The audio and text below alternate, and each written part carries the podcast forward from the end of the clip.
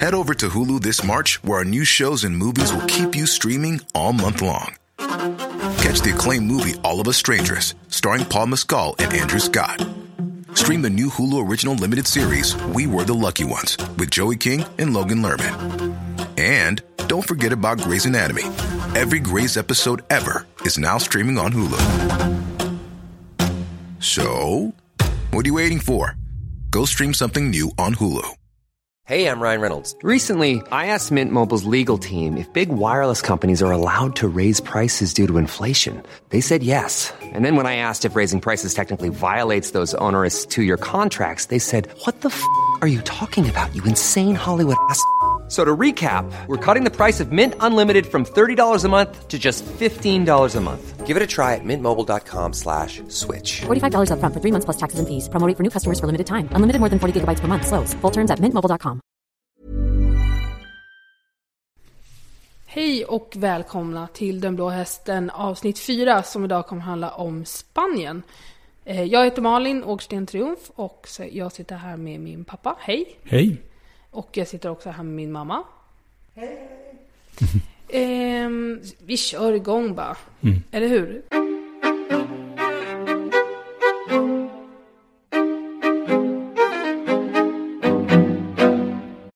Va- vad kan du berätta om Spaniens första historia?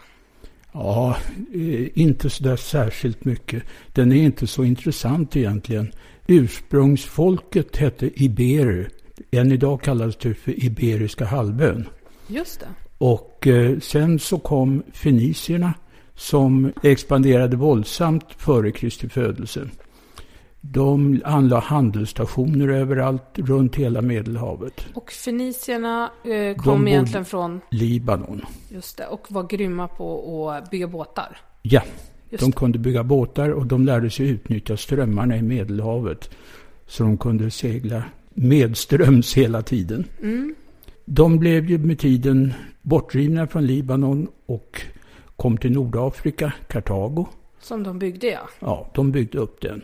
Och det blev en jättemäktig och stor stad. Och när var det här ungefär? 300-400-talet sådär, före Kristus. Och eh, kartagerna kom ju i bråk med romarna. Och en stor härförare där hette Hannibal. Och han tågade genom Nordafrika, genom Spanien och upprättade något rike där. I Spanien? I Spanien, ja. Och sen så tåg han ju vidare med elefanter över Alperna och försökte inta Rom och alltihopa. Och hur var det det gick med det där? Det gick ganska bra, Det eller? gick ganska bra. Han höll på att besegra romarna, men förlorade vid ett stort slag utanför Rom. Och det här var efter Kristi Nej, födelse? var före fortfarande. Det mest berömda med Hannibal och Rom, det var ju att han, han vann ett stort slag, men han förlorade så mycket folk så att egentligen förlorade han slaget. Just det, det Slaget pratade vi om. Cannes. Vid Cannes, ja. Det pratade vi om i Mm. vårt första avsnitt. Men efter det här så blev eh, Spanien en, eller den Iberiska halvön kanske man ska säga, en romersk provins. Och det var en väldigt, väldigt rik och eftertraktad provins. Man blev störtrik om man var, var eh, provinschef där. Och eh, det li, låter lite konstigt för det är väl få gånger som Spanien har varit rikt i historien av sig själva. Men det, de odlade alltså vete och havre och annat som de behövde och forslade det på båtar över till Rom. Romarrikets eh, kornbod då? Ja, precis. Sen kom ju Roms fall och folkvandringarna. Det är samma sak över hela Europa. Det var rena svängdörren för, för massa vandaler och goter och allt vad de hette. Eh, Det hela slutade ju med i Spanien att några som heter visigoter grundade någon slags rike där. Eh, Du, och vad sa du då? Folkvandringen är alltså... 400-500 efter Kristus. Rom eh, gick ju under 476 var det väl. Och efter det så kom alla de här människorna som vandrade runt. Just det, ett helt gäng människor kommer österifrån, vandrar ut över hela Europa, Ja. går överallt och sprider sig. Men t- tar inte över med hjälp av krigsmakt bara. Inte bara, utan de eh, bodde, de bodde där och gifte sig och fick barn. Och det var inte, man ska inte föreställa sig folkvandringarna som att det går en här med folk och krigare först. För så var det inte, utan det var folk som flyttade på sig. Ibland var de tvungna att slåss mot urbefolkningen, ibland gjorde de det inte. Nej. Men de här visigoterna som de hette, de grundade något slags rike i det som idag är Spanien och Portugal. Det riket bestod fram till 700-talet efter Kristus. Då kom araberna, det vill säga morerna kallades de. Ja, morerna. Är det alltså ett namn på en befolkning eller? Samlingsnamn snarast för, för den arabiska expansionen. Efter Muhammed på 600-talet så spred sig araberna över hela Mellanöstern och hela Nordafrika. Och i början av 700-talet så kom de över till, till Spanien, eller den Iberiska halvön. Varför flyttade de på sig? Ja, de ville väl sprida islam. Ja. Antar jag. Men det var säkert så. Missionerande arbete, så att säga. Ja. ja. Men de var duktiga krigare också. De mm. la under sig och grundade kalifat, som det hette. Det var riken som lydde under det stora kalifatet i Bagdad. Och med tiden så lyckades de erövra hela Spanien. Men då stoppades de av en frankisk kung, eller merovingisk var han visst, men i Poitiers. Han hette Pippin den lille. Vad fint! men han var stor i krig, han krigade mot araberna. När var det här? 700, mitten på 700-talet någon gång. Och eh, vad, vad sa du att han var för kung? Ja, han var merovingisk, det var för, föregångarna till de frankiska kungarna och kejsare. Just det, för det här var ju före Karl den store. Ja. Och, ehm, Pippin den lille alltså? Pippin den lille, ja. Men eh, det här arabiska övertagandet av Spanien, eller Iberiska halvön, det var ju lite intressant för att de hade en rik kultur. De hade skolor, de hade en väldigt utvecklad konst. Man kan ju se det i eh, Granada eh, än idag. Var ligger Granada? I sy, vad blir det, sydöstra Spanien. Alhambra, är ja. det något som har med det här att göra? Det ja, det är det. Det ja. var en, en borg i, i Granada. Jaha. Jag tror också att det är en doft från Body Shop. med mycket kryddor. Jaha. Ja. Men de anlade borgar lite överallt. Bland annat anlade de en borg eh, utanför det, det samhälle som kom att bli Madrid. Så de betydde väldigt mycket kulturellt. Men det de, de blev också väldigt rika för de var duktiga. Eller det bedrevs mycket handel där. De drev handel över hela Medelhavet och det var judiska affärsmän som de inte bara tolererade utan de eh, uppmuntrades och fick bo och tjäna pengar. För det hjälpte ju staten. Ja, för den judiska gruppen var, var stor tidigt ja. i Spanien. Ja, det var den. Så det var morer och det var judar och det var visigoter som mm. bodde tillsammans. Ja, och visigoterna fick behålla i stort sett strukturen i samhället. För det tydligen hade fungerade det ganska bra. Och förutsatt att de betalade skatt till de arabiska härskarna. Mm. Sen fanns det ursprungligen också berber där. Men de kastar man ut så de lever idag i Nordafrika. Berber, vad är det mm. för fantastiskt? Det är ett bergsfolk i Nordafrika idag. Det var de alltså inte från början? Nej, de, de bodde bod faktiskt i, i, på den Iberiska halvön. Men sen blev de utskuffade. Mm. Och idag är de i Nordafrika. Och vad är vi i för tid nu? Ja, nu har, det här är en period som är väldigt lång.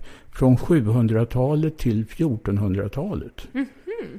Så att araberna ju, kunde ju etablera sig ordentligt där, eller morerna kunde etablera sig ordentligt där. Hur gick det till egentligen? Jag tänker på att eh, det fanns väl vid den här tiden massa påvar och den kristna eh, makten var väl superstor. Ja, i nord... Ja, jag, vet, jag, tror jag struntar i det där med Iberiska halvön och talar om Spanien istället. Aha. I norra Spanien, där fanns det ett antal kristna stater. Bland, och den största av dem, det var ju Navarra. De här staterna expanderade. Men det var alltså inget, det får man komma ihåg, det var ingen religionskrig i egentlig mening. Utan man ville putta ut araberna och ta riket själva. Och det här höll man på med i hundratals år. Norrifrån alltså? Ja, norr och västerifrån. Det fanns en, en duktiga krigare även vid Atlanten som bildade ett rike som idag heter Portugal. Mm. Ja, det känner jag ju till. Ja. Eh, redan på 1100-talet. Mm. Så att här gick, var en lång, lång process som med tiden slutade med att Grenada, Granada förlåt, besegrades i slutet av 1400-talet. Men ändå, jag undrar varför inte påven eh, körde över massa skepp till östkusten och tog, tog, försökte ta över... De var rädda för araberna. Dessutom var de beroende av araberna och deras handel.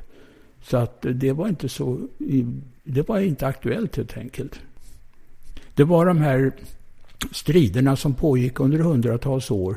Där man tog en liten bit då, en liten bit då. Till slut så var araberna borta. Men då, i slutet av 1400-talet, då hände något som fick dramatiska följder för Spanien.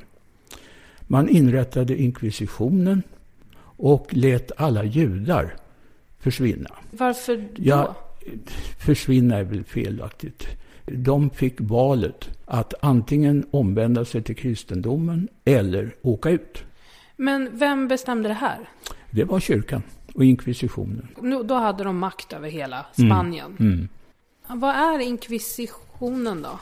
Det är en slags kyrklig domstol som kan döma folk till de mest gräsliga straff om de inte gör som domstolen säger. Den här domstolen som bildades i Spanien, det var i första hand en domstol för att få folk att gå till den rätta tron. Mm. Det var inte så många som avrättades, några hundratal bara. Men eh, det var ju många som fick spöstraff och garrottering och annat elände. Vad är garrottering? Man skruvade in en, en skruv i nacken på dem. Alltså dessa perversa Mm. tortyrmästare alltså. Mm. Ha?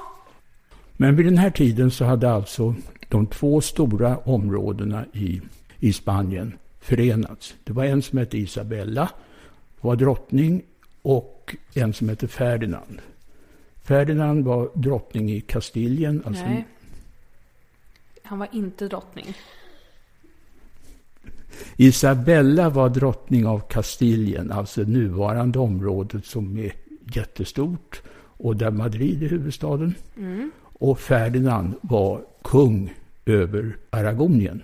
Aragonien? Ja, det är ett område som ligger i norra, norra Spanien som vid den här tiden inbegrep även Katalonien. Alltså, eh, det här är säkert hur ballt som helst med Isabella och eh, Ferdinand. Mm. Men jag har precis knäckt Tolkien-koden. Mm. Där har vi ju en Aragon och vi har en Pippin. Åh, jag är uppfylld av detta faktum. Nej men okej, vi kan prata vidare om de här då, Isabella och Ferdinand då.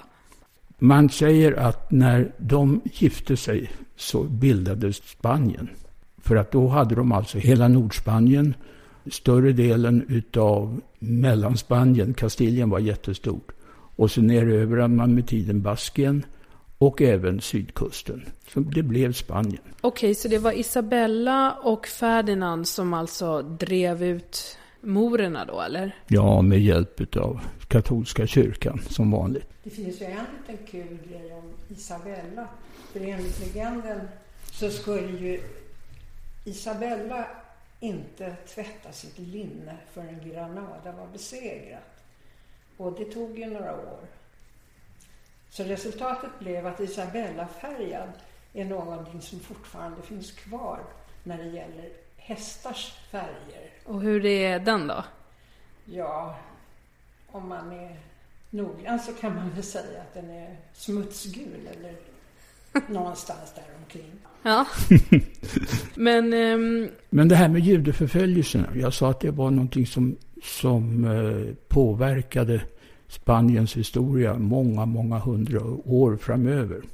Det var alltså judarna i, framförallt i Barcelona, Alicante och allt vad de hette, Malaga och även Madrid, som drev Spaniens ekonomi. De var handelsmän, de var bankirer och annat.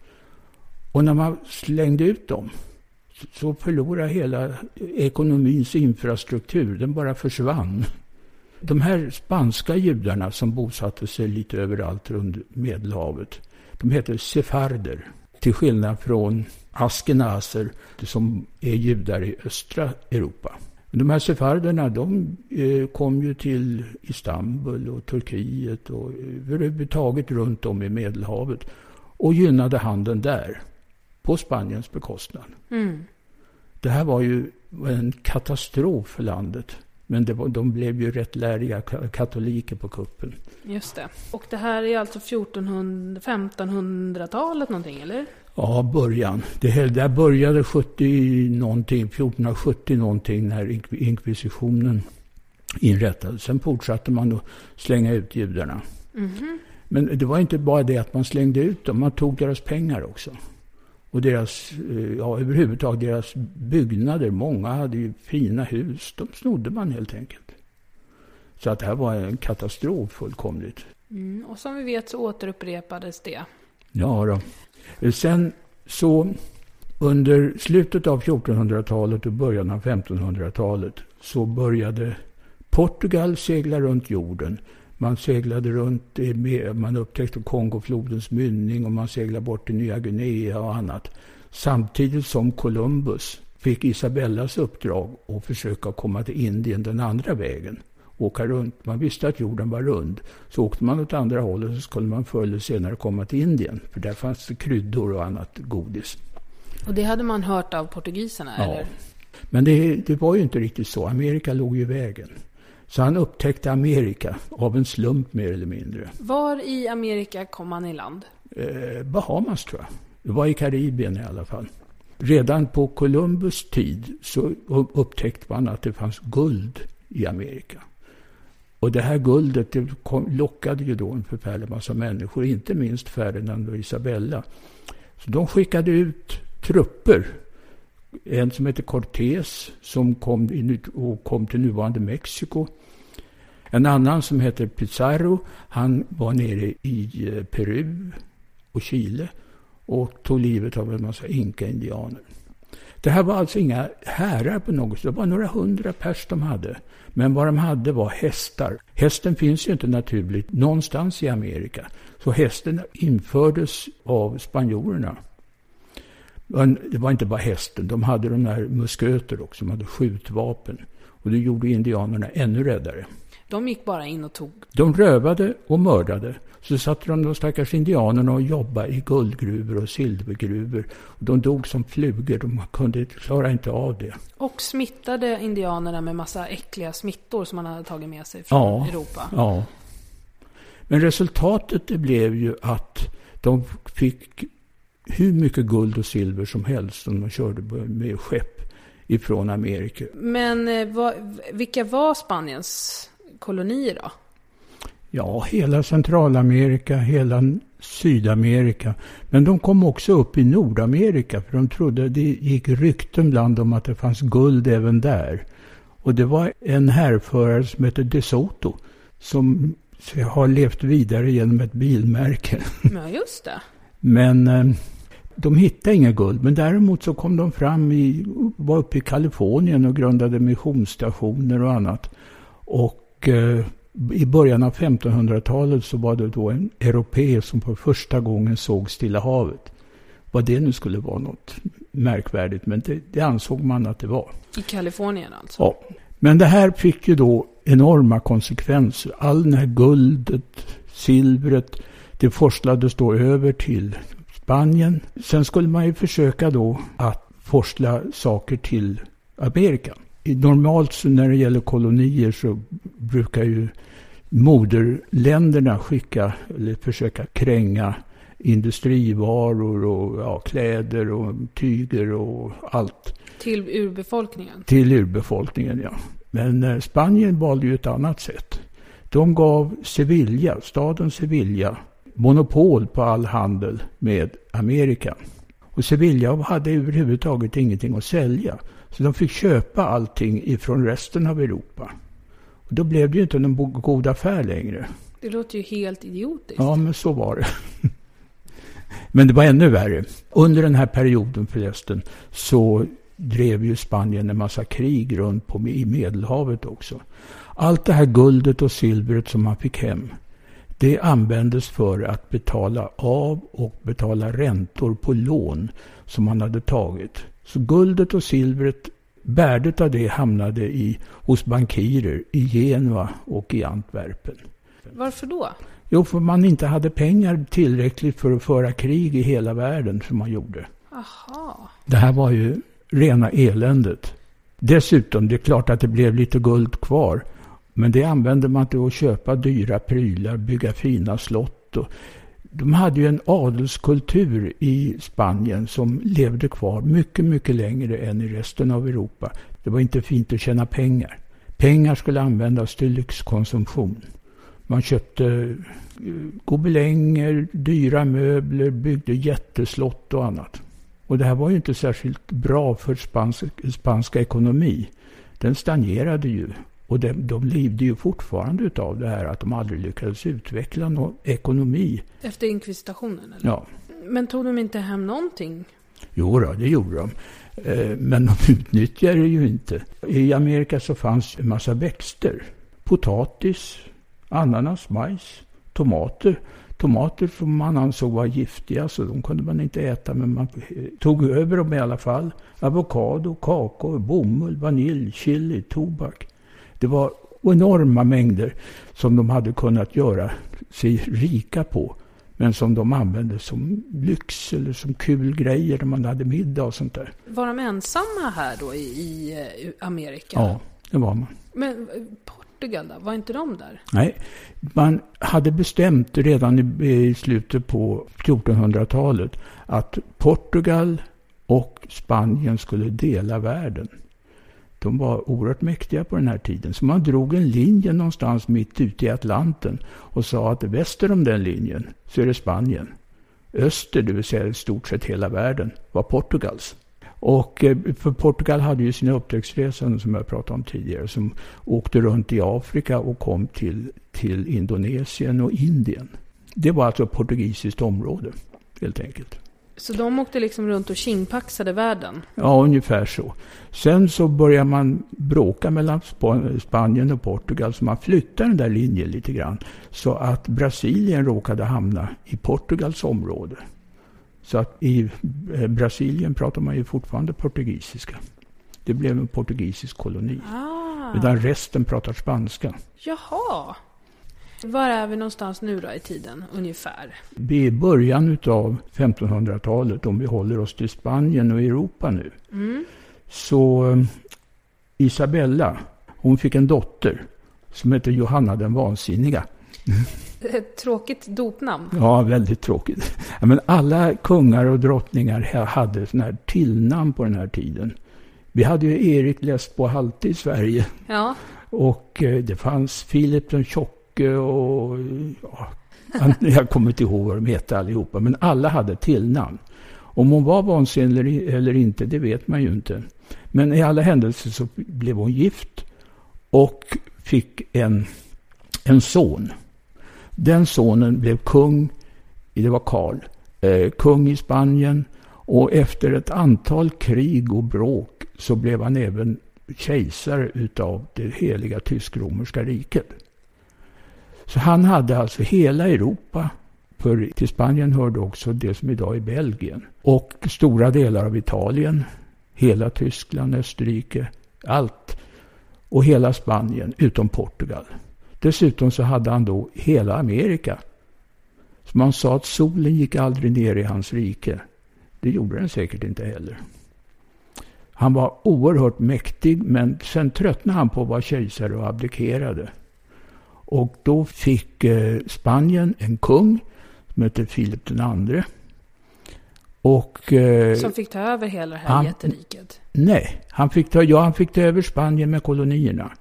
Men det tysk-romerska, det var en annan, en annan son som fick ta över och blev, blev kejsare. Den här Filip den andre, han gjorde en grej som var lyckad. Resten var rena eländet. Han besegrade, lät utrusta en flotta och besegrade turkarna så att man kunde fortsätta handla med karavanhamnarna i östra Medelhavet. Och det var ju viktigt för, för i stort sett hela Europa. Men sen gick det ju rent åt skogen. Han gifte sig bland annat med Henrik den åttonde. Det var han med alla fruarna i England. Han gifte sig med Henrik den åttondes, en av Henrik den åttondes döttrar. Hon hette Maria, eller Mary. Och hon var fruktansvärt katolsk och lät hänga och fördriva alla protestanter som hon överhuvudtaget fick tag på. Mm. Därav namnet Bloody Mary. Jaha, var hon i Spanien alltså? Nej, hon var i London. Hon kom aldrig till Spanien. Hur det där äktenskapet fungerade, det, det vet man inte riktigt. Philip var i England lite då och då för att göra barn. Ja. Men det blev ju aldrig något. Men hon var aldrig i Spanien utan hon var i, i, var i London. Känner du till den här leken Blood, Bloody Mary? Som man ska säga inne på toaletten i mörkret. Och så kommer hon fram och så dör man. Nej. Nej, nej, okej. Okay. Men eh, Henrik åttondes andra dotter hette Elisabet. Och det var alltså Elisabet den första som regerade i stort sett hela andra hälften av 1500-talet. Och hon lät till exempel utrusta ett antal skepp för att, eh, de kallades för kapare, för att röva de spanska fartygen som förde guld och silver över Atlanten. En berömd är ju Francis Drake. Det finns ju flera filmer om Elisabeth. Det antyds att han är Elisabeths älskare och så. Men eh, det vet man ju inte så särskilt mycket om. Men det här gjorde ju Filip riktigt sur. Han vill ju trygga guldet och silvret på Atlanten. Och han lät utrusta en jätteflotta som kallades för den stora armadan. Det var jättefartyg. Och eh, det gick ju inte så bra. Den stora armadan eh, blåste ju sönder runt. Det kom stormar och elände. De där stora fartygen välte eller körde på grund. Och de små engelska fartygen klarade sig jättebra och kunde, kunde skjuta på banjorerna också. Och de hade alltså blivit utskickade av hans svägerska? Ja, just det. Ja. Mm, det var... ja, man kan ju fatta att han blev sur. Ja. Och den, så att de blev besegrade då, den här stora armadan? Ja, det var 1588 tror jag att det var. Som mm. det gick åt skogen för. För Spanien? Ja, det gjorde det. Och vad innebar det här då? Kunde England då dra över till kolonierna och härja med, runt där? Ja, med tiden gjorde de ju det. Det här är grunden för eh, engelska sjömakten. De kommer ju att bli under århundradet världens största sjönation. Det är inte så konstigt när man är nu att man måste ha en massa skepp. Men de blev ju... Eh, de byggde ju skepp och lyckades med tiden det kommer vi till kanske senare, erövrar större delen av världen. Dock inte Sydamerika eller Centralamerika. Men man var ju i det som kommer att bli USA sen. Så, så vad fick Spanien göra då, då? Ja, man kunde ju fortfarande köra skeppen över. Lite spill fick man ju räkna med. Så att det kom ju hur mycket guld och silver som helst. Dessutom så var ju bankirerna i Genua och Antwerpen, de ville ju ha pengar. Så det gällde ju att suga ut så mycket man kunde ur kolonierna. Mm. Och så här höll man på alltså. Man utvecklade egentligen inga industrier och eh, använde guldet till lyxkonsumtion och en massa fullkomligt onödiga korkade krig. Och det höll man på med i flera hundra år. De var inte med i, i ja de skickade pengar till eh, den katolska styrkan i 30-åriga kriget på 1600-talet. Spanien och Sverige var bittra fiender. Men eh, det hade ingen större betydelse. Nej. deras pengar bara försvann. Likaså 1700-talet. Det var en massa krig. De förlorade sina besittningar i nuvarande Italien till exempel. Eh, det var Sicilien förlorade man. Det, man förlorade det som, var Bel som är Belgien idag. En sak som brukar nämnas, det var lite tidigare, det skulle jag ha sagt förut. I början av 1500-talet så krigade man i Italien. Där kom, fanns det en oerhört beryktad händelse. Det var när de spanska trupperna anföll Rom. Det heter Sacco di Roma på italienska. Och det var vid det, den erövringen som hela det antika och medeltida Rom förstördes. De var fullkomligt grymma. Man talar om vandalism, men vandalerna var ju bara en smekning jämfört med de spanska trupperna på 1500-talet. De rev ner palatsen och, och överhuvudtaget allt. Utom Vatikanen förstås. Men det världsliga Rom, mm. det grusades sönder fullkomligt. Ja, det visste man inte. Eh, 1700-talet så krigade man bland annat mot England. Det brukar man ju göra lite då och då. Ja. Där förlorade man en del av spanska fastlandet. Gibraltar förlorade man. Och Gibraltar är fortfarande en engelsk koloni och hade en enorm betydelse för Englands utveckling. De kunde vakta över hela Medelhavet genom att man hade Gibraltar. Men ja, just det, för det ligger ju längst, längst ner i Spanien. Ja. Och det ligger alltså i ett sund mellan Atlanten och Medelhavet. Befäster man det sundet så, så har hela Medelhavet har man i sin hand. Ja, just det. Och det här hände?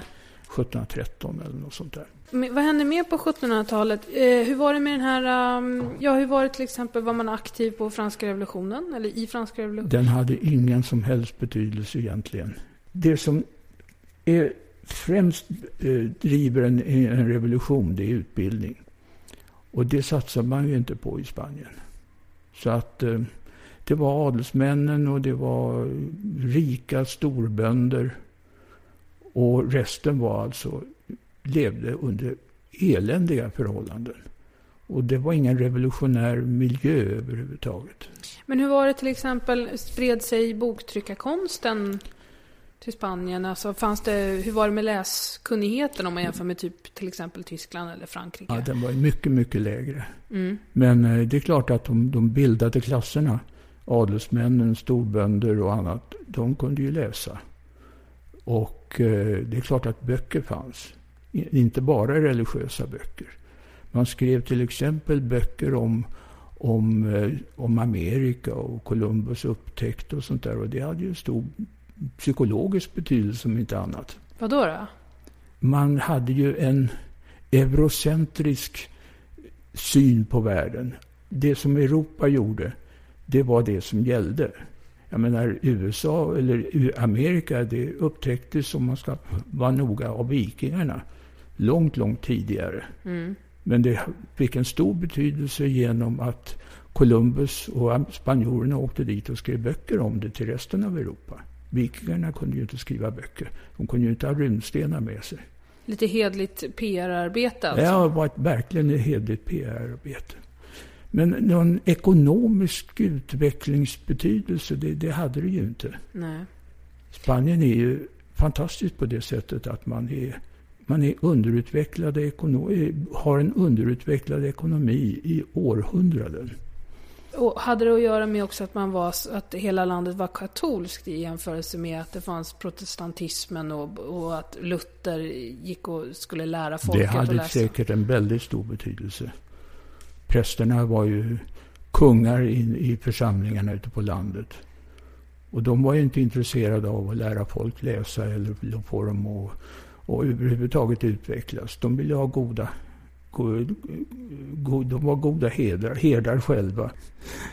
Hade de inte väldigt dåliga kommunikationer? Var det bara så att det var kring kusterna som man eh, hade ordentliga vägar och sånt?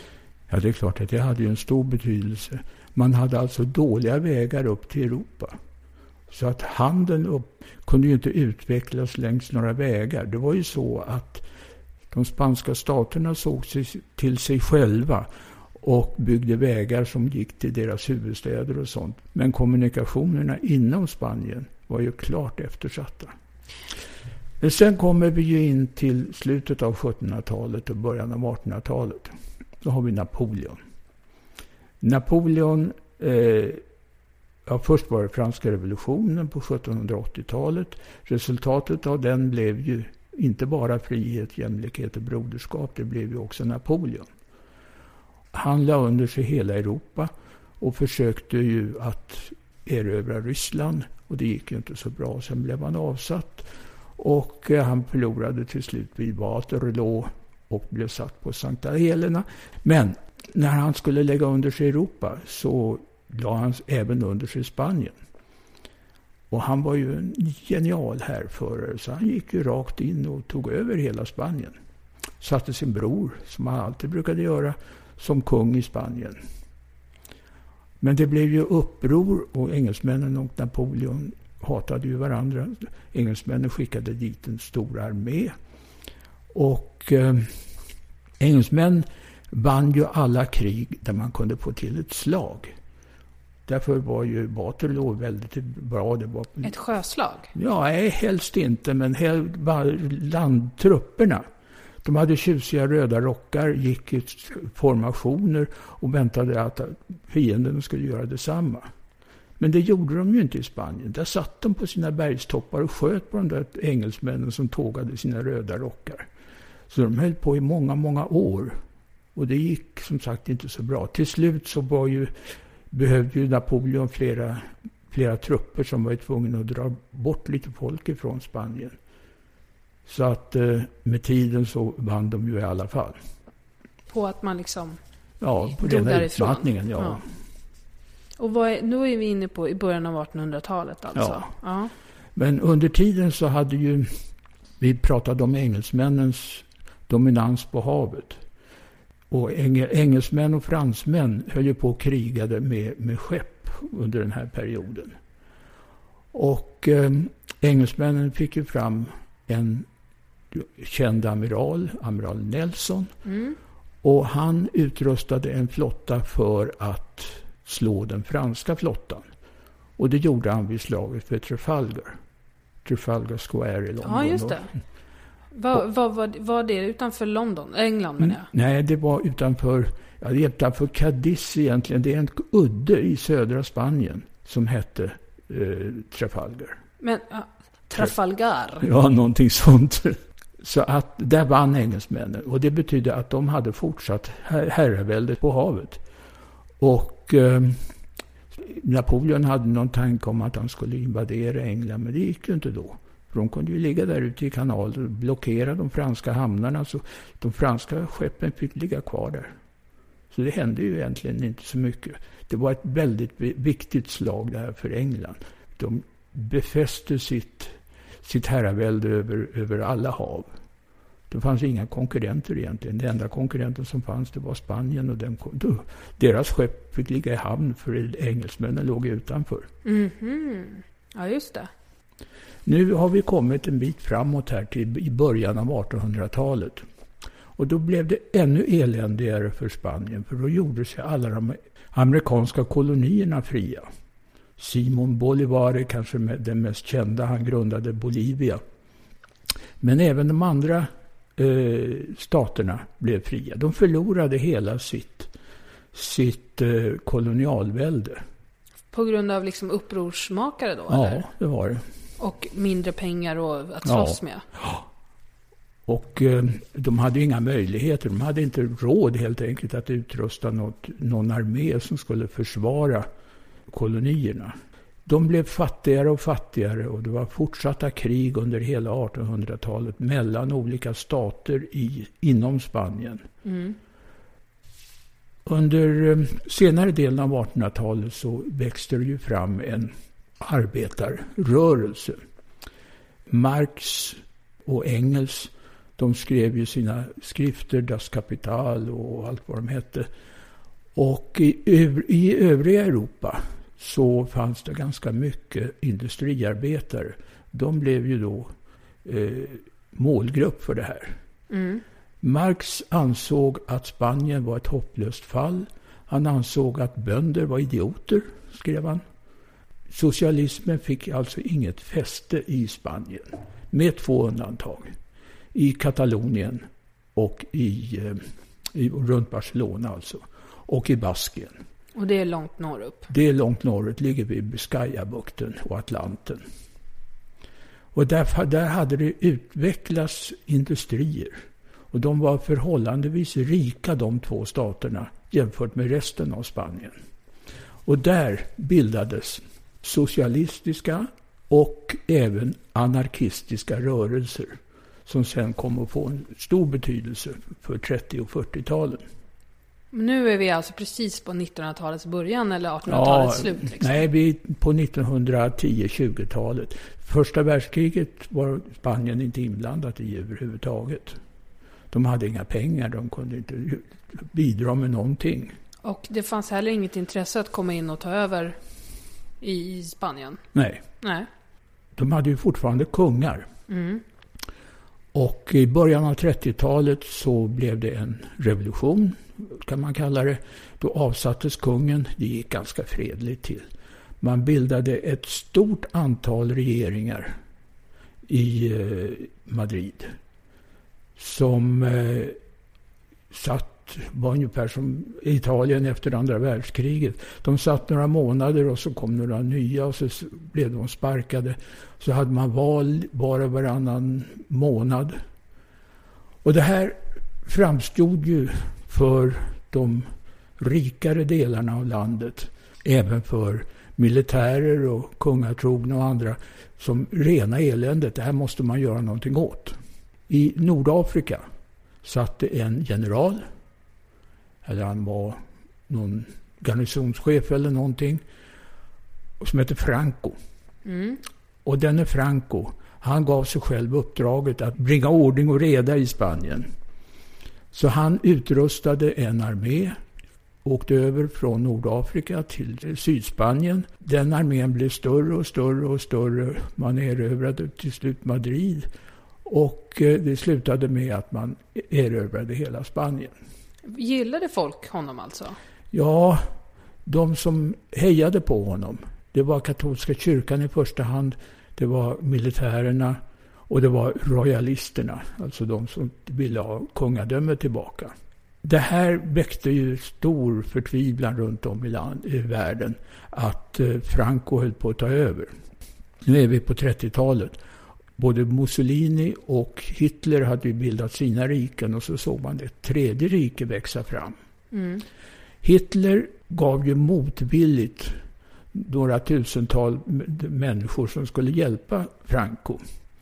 Eh, det var teknisk hjälp han fick i första hand. Alltså tanks och flygplan ifrån eh, Tyskland. Men var han alltså fascist, eh, Franco? Ja, det var han helt klart. Mussolini var ju mer intresserad för att det var, det var ju medelhavs, ett medelhavsland. Så han skickade ett 40 000 man som skulle hjälpa Franco. Men, han, mötte han stort motstånd då, alltså, Franco? Ja, det gjorde han. Vi ska bara ta det här med mm, Tyskland ett tag. Mm. Tyskland skickade alltså teknisk hjälp. Och det har ju all, allmänt ansetts att det var en övning för tyska krigsmakten att åka till Spanien och se hur det gick till i riktiga krig. Bland annat så var ju, hade de en flygstyrka, hette Condor-divisionen. Och den hade bombplan. Man skulle öva sig att bomba. Och då hittade man en liten stad i Baskien som hette Guernica. Och släppte ner ett antal bomber, lyckades förstöra i stort sett hela stan. Och Eh, det var några som dog också, det var inte så väldigt många, men i alla händelser. Det här fick en enorm betydelse, att man bombade städer med flygplan. Det hade man aldrig gjort förut. En berömd spansk konstnär, Picasso, målade en tavla som är jättelik, sju meter eller något sånt där. Och som idag sitter på ett museum i, i Spanien. Och den här Fick, av det här liksom? Av, av... Gern, den heter Guernica helt enkelt, mm. tavlan. Mm. Och den fick ju då en väldigt stor betydelse. Va, hade man gått över någon gräns då för vad som var okej i krigsregler och inte? Ja, folk? det tyckte man ju. För att eh, man hade ju flygbombningarna kom. Första världskriget hade ju inga flygplan egentligen. Det var dubbeldäckare som släppte ner handgranater på folk. Men här hade man alltså riktiga flygplan som kunde bomba ordentligt med någorlunda precision i alla fall. Det hade aldrig hänt förut. Och det här som sagt fick ju en enorm psykologisk betydelse. När, när, förlåt. Förlåt, det var ju civilbefolkningen som drabbades på ett helt annat Ja. sätt i det här sammanhanget. Just det. Tidigare hade ju krigen varit någonting mellan proffsen. Mellan soldaterna. Men det här var alltså civilbefolkningen som dog. Från att ha varit lite som ett jobb Ja, till att det kommer liksom till bakdörren. mm, precis. Det här fick ju en väldigt stor betydelse just för eh, resten av Europa och även USA. Man satte upp någonting som man kallar för internationella brigaden. Och som var frivilliga från hela, hela Europa och även USA. Eh, bland annat då, var, en del var ju kända. Det var Hemingway till exempel. George Orwell, han med 1984, skrev en berömd bok som heter Hyllning till Katalonien. Willy Brandt, som sen blev president i Tyskland, han var med och kämpade i den internationella brigaden. Det var inte bara författare och och kändisar som var med. Men problemet var ju att de inte hade någon militär utbildning. Eller militär träning. Man kom till, kom till Spanien så satte man ett gevär i händerna på folk och så dog de som flugor när Francos militär, övade militärer, duktiga militärer sköt ihjäl dem. Ja, för det där har vi ju tagit upp i nästan varje avsnitt om hur man vinner ett krig. Att det var en teknisk uppfinning. Det var en briljant härförare. Det var eh, eventuellt skrämsel, eh, skrämseltaktik. Nu kommer det en snöplogga som ska åka förbi. Men det här med eh, övertygelse. Det, det, det funkar inte riktigt, eller? Nej, det gjorde det inte. De hade alltså ingen... De var väldigt övertygade men de var väldigt dåliga soldater. Så vad hände då? Och när, var vi, när är vi nu? På, det här var mellan 36 och 39, det spanska inbördeskriget. Så det här var verkligen en föraning vad som komma skulle i andra världskriget på andra delar? Ja, det var det. Eh, Det hela slutade ju med att eh, Franco vann. Var- Barcelona och Katalonien var den sista erövringen. Och efter det så bildade ju Franco den Franco-Spanien. Och det Vad är har- det? Ja, det var ett rike där han styrde, eller hans folk styrde, med väldigt fast hand. Man började med att avrätta delar av de som hade drivit den internationella brigaden och de som var motståndare. Man avrättade massor med folk i både Baskien och Katalonien. Motståndet mot Franco var ju i första hand socialister, kommunister och anarkister. Och ledarna för de här, de, de tog man livet av, torterade på det mest hemska sätt. Och man kanske skulle säga också att Hitler försökte ju vid åtskilliga tillfällen att få Franco med i andra världskriget. Bland annat att han skulle erövra Gibraltar. För att det hade ju en stor betydelse för både den tyska och italienska eh, striderna i Nordafrika. Ja, just det. Det kan man ju förstå, ja. Men eh, det gjorde han inte. Han skyllde på att Spanien var utfattigt, utblottat och eh, att alla var krigströtta. Så han förklarade sig neutral med citationstecken. Han var ju fascist. Men han deltog alltså inte i andra världskriget. Spanien under Francos tid var i vanrykte i resten av Europa. Man talade om de ökända fängelserna med tortyr och mord. Och eh, massor med människor deporterades för att de hade varit motståndsmän. Eller, det var ju inte så. De, riktiga motståndsmän som hade kämpat emot Frankrike, de tog man ju bara livet av. Mot Men- Franco. Ja.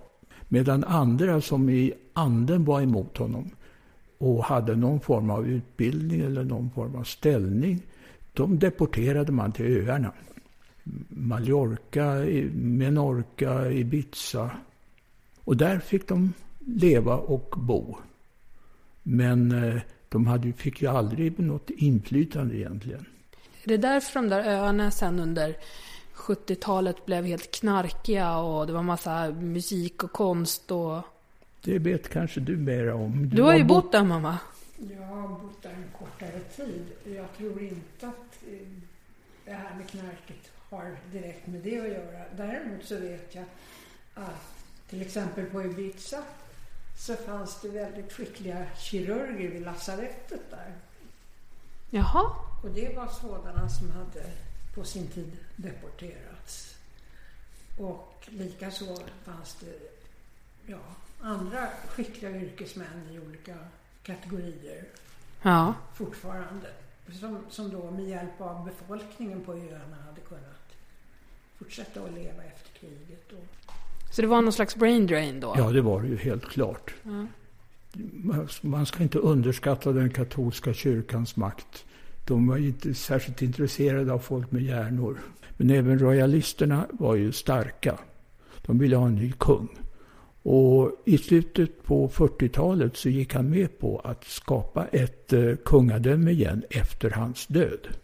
Så han utsåg en eh, Juan som var son till den kung som hade störtat på 30-talet till kronprins. Han var nio år då. Han skulle då uppfostras till kung och uppfostras i fascistisk anda. Hur det gick med det, det vet vi ju idag. Han eh, har ju återinfört demokratin och han har återinfört eh, val. Och han är visserligen väldigt mån om den katolska kyrkan men han går inte i dess ledband på något sätt. Så att det gick väl sådär med Francos dröm om en, en fascistisk kung. Vad intressant. Man undrar ju lite hur det kom sig att han bröt med det här fascistiska. Om det var en eh, anarkistisk guvernant eller eh, om det faktiskt bara var så att han tänkte själv. Han verkar ju väldigt skärpt den här kungen. Så jag tror han tänkte själv och såg, insåg fascismen är död. Den dog med Hitler och Mussolini. När dog Franco då? 75 dog Franco. Och då blev han kung. Juan Carlos. Ja, det heter han va? En sammanfattning av Francos Spanien var alltså hell. Ja, de europeiska eller världens stater, de försökte ju isolera Franco-Spanien. Man associerade Franco-Spanien med Hitler och Mussolini. Men eh, det kalla kriget kom ju. Och USA behövde baser. Så att eh, Franco gick med på att inrätta ett antal både flottbaser och flygbaser i Spanien. Och det var någon slags eh, signal till de andra att det var okej att handla med Spanien. Så att eh, det var grunden till den spanska massturismen. Och spanska varor började säljas runt om i Europa. Och det blev väl inte någon normalisering direkt under, under Franco. Men eh, tio år senare, det här skedde på 60-talet. Tio år senare kom Juan Carlos Föddes alltså charterturismen i Spanien? föddes och föddes. Man åkte ju buss i- redan på 50-talet ner till Italien också. Men massturismen till Solkusten och Medelhavskusten överhuvudtaget, den föddes ju i Spanien. Och den blev ju bara större och större från 60-talet och framåt. Och det här skedde, skedde då fortfarande medan Franco levde? Ja, till att börja med i alla fall. Slutet av sjö- 60-talet började ju explosionen utav, utav Span- turister i Spanien. Okej, så Juan Carlos tar över 75, blir kung, eh, börjar liksom eh, föra Spanien in i någon slags demokrati. Och då har man levt ända sedan mitten på 30-talet i en diktatur. Ja, Det måste ju ha varit en ganska jobbig omställning. Ja, det måste det verkligen ha varit. Men eh, var, Spanien hade ju en... Dels så hade man då upprättat handelskontakter med resten av världen efter, eh, efter 60-talet. Och dels så var folk väldigt trötta på Franco och ja, överhuvudtaget eh, ofriheten. Och det hade ju en psykologiskt enormt stor betydelse. Nu var inte Juan Carlos på något sätt eh, befriad från historien. Eh, det finns en berömd scen när militärerna går in i den spanska riksdagen med vapen och försöker att ta över den. Den var, sändes direkt i tv över hela världen. När då? Måste ha varit i slutet på 70-talet någon gång. Ja, det måste det ha varit. Och eh, det gick ju inte så bra. Jag tror de tog, tillfångatog dem, men de blev nog inte skjutna i alla fall. Nej. Men sen fortsatte ju Spanien. Och eh, på 80-talet fick de, gick de med i EG och det hade ju en väldigt stor betydelse. De fick ju hur mycket miljarder som helst ifrån EG för att rusta upp sitt, sin infrastruktur. Järnvägar och vägar, byggde eh, motorvägar över hela Spanien. Och det här hade ju en, en viss, betydelse, eller viss betydelse för handeln inte minst. Men under den här tiden så fanns det ju folk som Dels så var de olika staterna inte särskilt roade av att vara Spanien. Spanien som nation stärktes ju av Juan Carlos som var centralfigur och även inträdet i EG.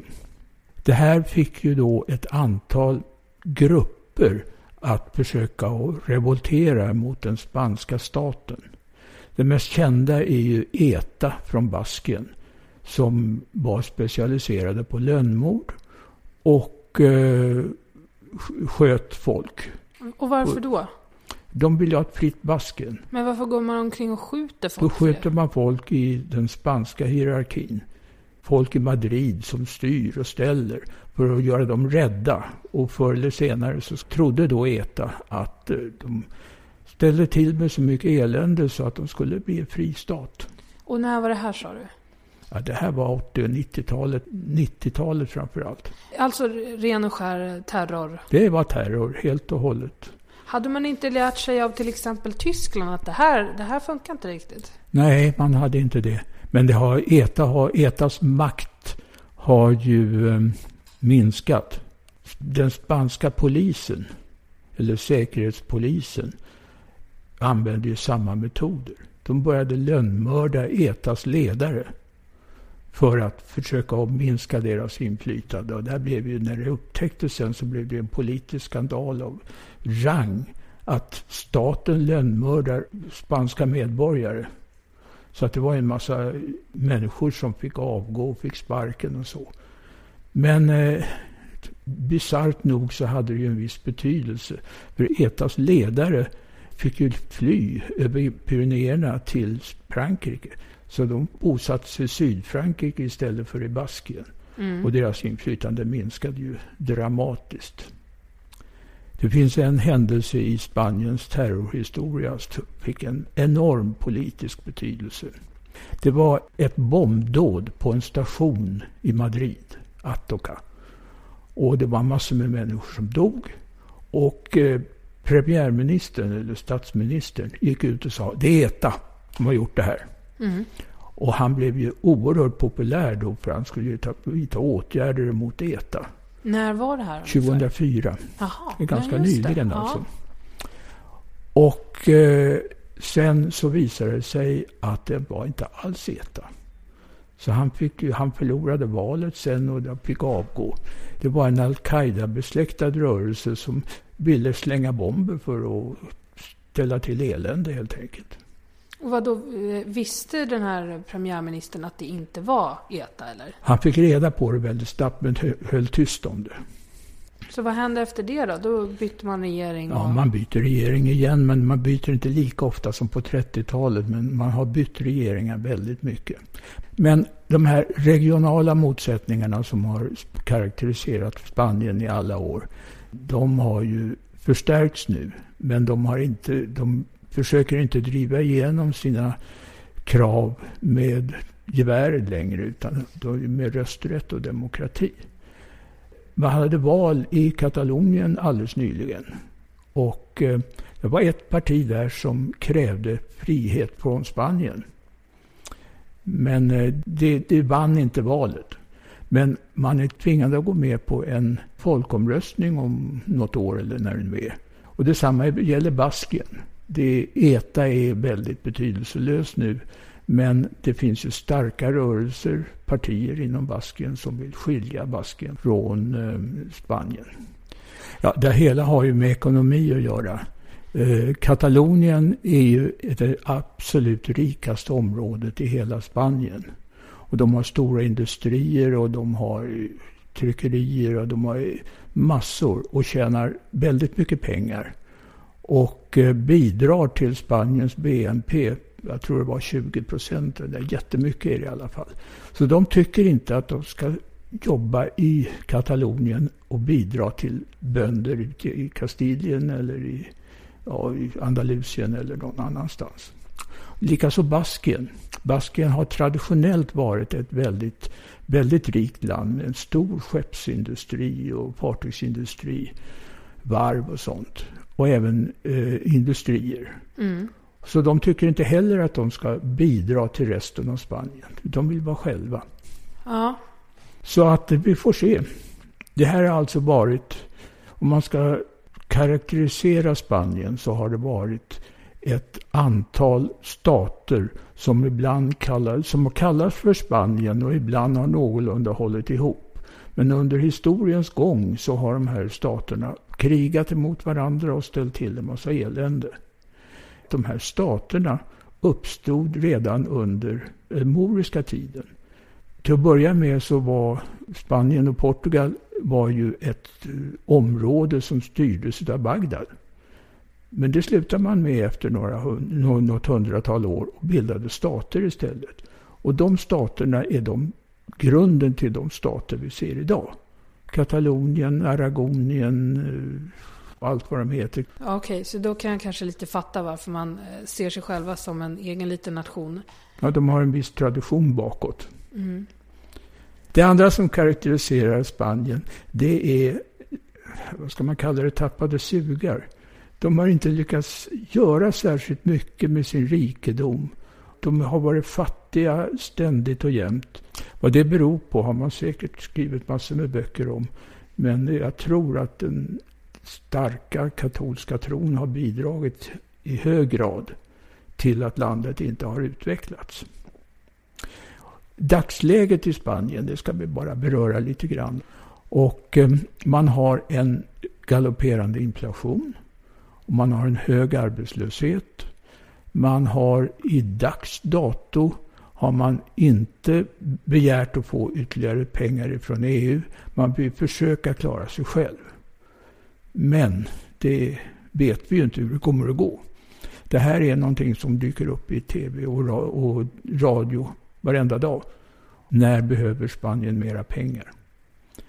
Anledningen är den gamla vanliga. Det är en bostadsbubbla. Man byggde som dårar på från 70-talet och framåt. Och lånade pengar av bankerna. Bankerna håller på att gå i konkurs. Banker kan aldrig tillåtas gå i konkurs i ett kapitalistiskt samhälle. Och därför behöver de mera pengar. Och mera pengar och inflation, det går inte så bra ihop. Vad tror du då? Jag tror att de måste ha pengar. Men frågan är vad Merkel säger. Mm. Är det något vi har glömt i, Spaniens historia, tycker ni? Ja, det är deras nordafrikanska kolonier. Det fanns något som hette Spanska Marocko och Spanska Sahara. Spanska Marocko, det var alltså alla områden i nuvarande Marocko som eh, låg utefter Medelhavet. När staten Marocko bildades så fick Spanien behålla vissa städer. En heter Ceuta eller något sånt va? Och det var någon annan också. Melilla. Och det har de fortfarande. Och det är alltså eh, städer som är, ligger i Marocko och som på senare tid så har ju ställt till massor med elände. Det har varit städer där eh, man har smugglat sig själva över till spanska fastlandet. Ceuta har man till exempel idag byggt en mur för att hindra folk från Afrika, från Marocko framför allt, att ta sig in. Det fanns ju ett annat område också, det heter Västsahara, som var spansk besittning. Och det förlorade Spanien, eller förlorade, man avträdde det någon gång på 80-talet. Och nu håller Mauritanien och Marocko på och bråkar att vill ta över det området medan en frihetsrörelse som heter Polisario vill skapa en egen stat utav det här området. Och det, det här är inte klart. Det dyker upp i tidningar och tv lite då och då. Men Spaniens imperium det är bara sista delen utav det. Men hörni, det var väl allt för idag då, helt enkelt. Ja. Eh, jag tänkte lite så här att om det är så att vi kommer på något annat som eh, vi har glömt eller någonting, då kan vi ju lägga ut det på vår Facebook-sida. Mm. Eh, den heter Den blå hästen, om det är så att man har missat det. Vill man ställa frågor om dagens program, antingen till pappa eller till mamma, så kan man skicka ett mail till dbh.triumf.se. Nästa vecka, vad ska vi prata om då? ja, det är du som bestämmer. Yes! Då får vi se vad det blir helt enkelt. Eh, tack så jättemycket för idag. Tack pappa. Tack. Och tack mamma.